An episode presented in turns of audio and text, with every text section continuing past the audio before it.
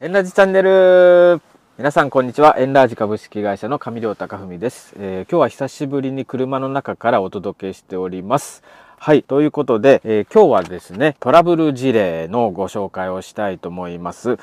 物件を借りて、いざ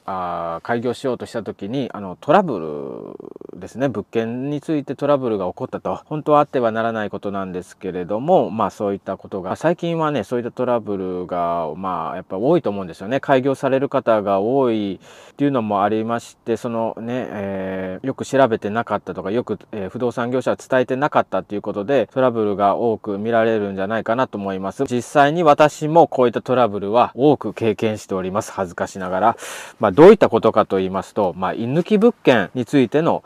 トラブル、居抜き物件を借りた時の営業の可能性については、これ裁判事例ですね。居抜き店舗での営業の可能性については原則として借り主自身が確認すべきとした事例ということで、こちらの、お話にしたいと思います。どういうことかと言いますと、まあマンションの一室の店舗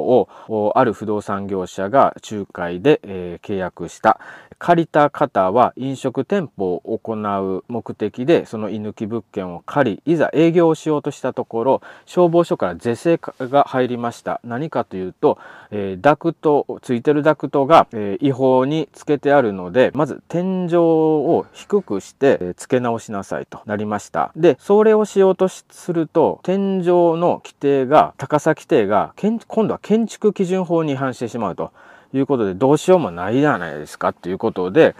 もう営業できないので、この物件白紙に戻してくださいという裁判を起こしたわけなんですね。貸した側に責任あるんじゃないですか。仲介した不動産業者、ちゃんと調べてやればこういった問題は起きなかったんじゃないですかと言って、借りた方は裁判を起こしました。はい、こういったことね、僕は今までね、かろうじてなかったんですけれども、この事例については。ただこれ一歩間違えたらよくことなんじゃないかなと思います。居抜き物件ってもう全て揃ってますので、まあ、あとは保健所の許可さえ下りれば営業できるんじゃないのと思いますよね。例えば焼肉屋さんの跡地もうダクトついています。煙の問題、結構排気ダクトをつけようとするとかなりの額かかるんですけれども、もうダクトついてるからすぐ営業できるねと。で借りた、で消防署が見に来た、その時にこれ違法につけられてますよって言われたら、あれってなりますよね。なのでそういった問題、どっちが悪いのっていうことでね、裁判事例出てます。でこの裁判事例ね、結論から言いますと、借りた側の責任になってます。びっくりしますよね。どういうことかというと、例えば焼肉屋さんしたいとか、あとはそうですね、焼き鳥屋さんしたいとか、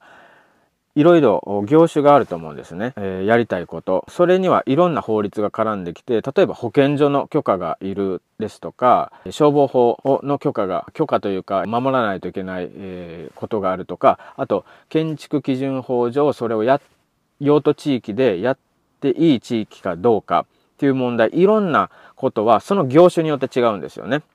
例えば葬儀場をここで建てていいですとか、ペットショップここで建てていいですとかっていうのは、用途地域の行政が決めてる制限がございます。で今回の事例っていうのは消防法絡みのことになりまして、それについてもその業種やる方がきちんとできるかどうかっていうのは自分で調べないといけませんよっていうことなんですよね。不動産貸す側もそれ調べろよってやっぱ思いますよね。ただし、まあ、今回の事案に関しては、裁判の事案に関しては重要事項説明、借りる前の重要事項説明で許認可等について、許認可や消防法についてはそれができるかどうかっていうのは各自ちゃんと自分で調べなさい、調べましょうって明記してあったそうなんですね。なのでこれについては借りる側が専門の建築、設計士さんとお話し合いをして、適法に、内装工事をして営業許可が取れるかっていうのを借り主の方で調べないといけなかったいうことらしいです。なので損害賠償請求をしたんですけれども、一審で貸主に責任はなかった、貸した側には責任なかったということで控訴したんですけれども、結局控訴が認められなかったということですね。なので借りる方、まとめとしましては、不動産業者もちゃんと自分で借り主さんの方で消防署とか行ったりですとか、設計士さんに確認して、これが適法に内装工事できるか営業できるかっていうのを確認をしないといけませんよっていう説明はちゃんとしましょう、貸す側、仲介業者は。で、借りる方も居抜き物件、費用安く抑えられるので非常に助かる、いいですよね。営業開始も早くなりますし、費用も安く抑えられるのでいいと思うんですけれども、その、お部屋がご自身の営業許可がちゃんとできるかどうかっていうのは契約前に必ず忘れがちなんですけれども、一番大事なことですから調べてトラブルのないようにしましょう。で、どっちが悪いとか私悪くないとかいう問題が起こってしまうと、もう結局ね、起こってからで遅いんですよね。その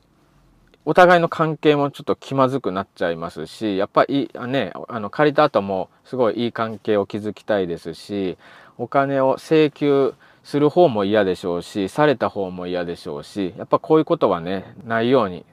進めていきたいものでございます、不動産業者としましても。なので借りる方も、居抜き物件非常に弊社も問い合わせ多いんですけれども、借りる時落とし穴いっぱいありますから、そういったところもね、弊社の方は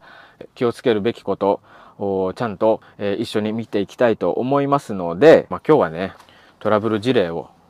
消防法におけるトラブル事例、居抜き物件におけるトラブル事例をご紹介させていただきました。以上です。店舗をお探しの皆さん、ぜひエンラージ株式会社へお問い合わせいただければと思います。空き家でお困りの、オーナー様、弊社にご相談いただければと思います。よろしくお願いします。本日は以上です。一人売買、自分で止める売買。